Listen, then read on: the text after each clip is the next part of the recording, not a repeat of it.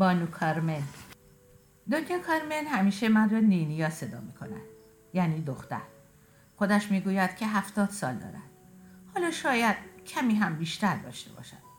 من هم همیشه خودم را چند سالی جوانتر معرفی می کنم آشنایی ما برمیگردد به اون سالهایی که در باشگاه سالمندان نزدیک خانه چند ساعتی در هفته داوطلبانه همکاری می کردم. بعضی از آن سالمندان را بیرون از باشگاه در خیابان یا مرکز خرید می دیدم و حال و احوالی می کردیم. دنیا کارمن اما به چند کلمه احوال پرسی قانع نمی شد و هر بار به اصرار مرا به قهوهی دعوت می کرد. هنوز هم گاهی یک شنبه ها به من سری می زند و کمی گپ می زنیم. نه اینکه من شنونده خوبی باشم.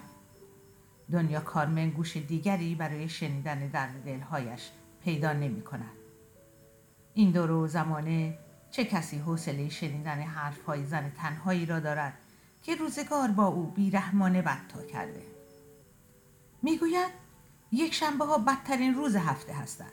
گویی غروبش از روزهای دیگر هفته سیاهتر و تیره تر باشد.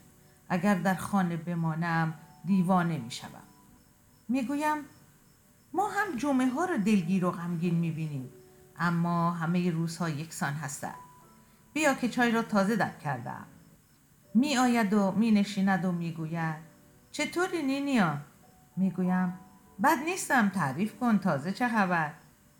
از آرتروز و درد انگشتانش می گوید و تا چای را جلویش بگذارم رسیده به گله از دنیا و روزگار و آدمها و آفریدگار مثل همیشه وقتی از قصه هایش می گوید چشمانش سرخ می شود پیش از اینکه اشکش در بیاید و من را هم با خودش همراه کند می‌گویم دنیا کارمه از چیزهای خوب حرف بزنیم. از روزهای خوب گذشته. وقتی که عاشق شدی ازدواج کردی اونها هم جز زندگی تو هستن.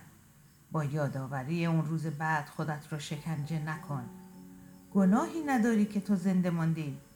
باید زندگی کنی تا چند سال می‌خواهی اشک بریزی. از من عذرخواهی می‌کنم. و من ناتوان از فهماندن منظورم به همون روشی که می‌دانم در مورد او سازگار است برمیگردم و می‌گویم از اون چهار سال دوره نامزدیت بگو. نگاهی شیرینی به من می‌کند و می‌گوید پنج سال. پنج سال نامزد بودیم می‌گویم آه درسته می‌دونی دیگه گذر ام مجانی نیست. ما باید بهایش را با چین و چروک و بیماری های گوناگون بپردازیم. من هم انگار آلزایمر گرفتم و نخودی میخندم. می‌گوید او نینیا تو هنوز یک جوانک هستی. خیلی مونده که پیر بشی. پیلار رو که یادت هست چند سال هم از من بزرگتره و تازه همین چند هفته پیش یک نامزد پیدا کرده عین یک هرکول. و در همون حال اندازه قد و هیکل و شانه های نامزد پیلار رو در هوا رسم می‌کنم. با صدای بلند میخندم. بعد برای اینکه دوباره از غم و اندوه نگوید از اسم و رسم و کار و درآمد و هر چیز دیگری که به نظرم می‌رسد درباره نامزد پیلار می‌پرسم. آخرش هم می‌گویم چه خوب بعد از اون همسر دیوانش حقش بود که یک یار خوب نصیبش بشه.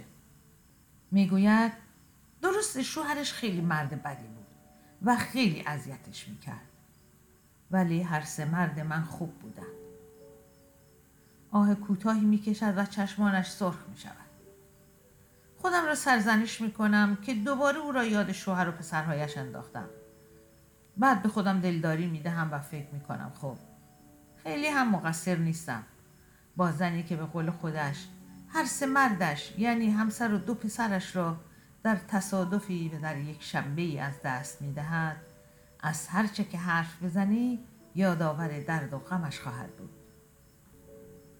سرش را به جلو خم می کند و با انگشتانش قطر اشکی را که روی دستش ریخته به آرامی و متفکرانه با حوصله روی تمام دستش پخش می کند نمی‌خواهم اون قطر اشکی که به اجازه در چشمم حلقه زده به روی گونم بچکد.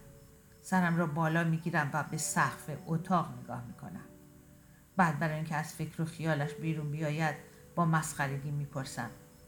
کارمن تو فکر می‌کنی دست نامزدی پیلار به این سقف برسه؟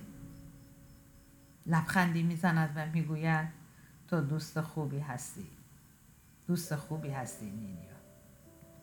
وقتی دارد می‌رود به او می‌گویم بابا بیا مثل پیلار دنبال یه هرکول واسه خودت باش. همه زنهای تنهای دنیا نیاز به یک هرکول در زندگی خودشون دارن. این بار او بلند میخندد. چند قدم که می رود بر می گردد و با لباس ازای چهارده سالش و لبخندی بر لب دستش را برایم تکان می دهد.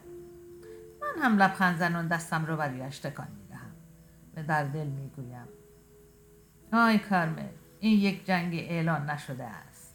جنگی تن به تن. بین تو و من.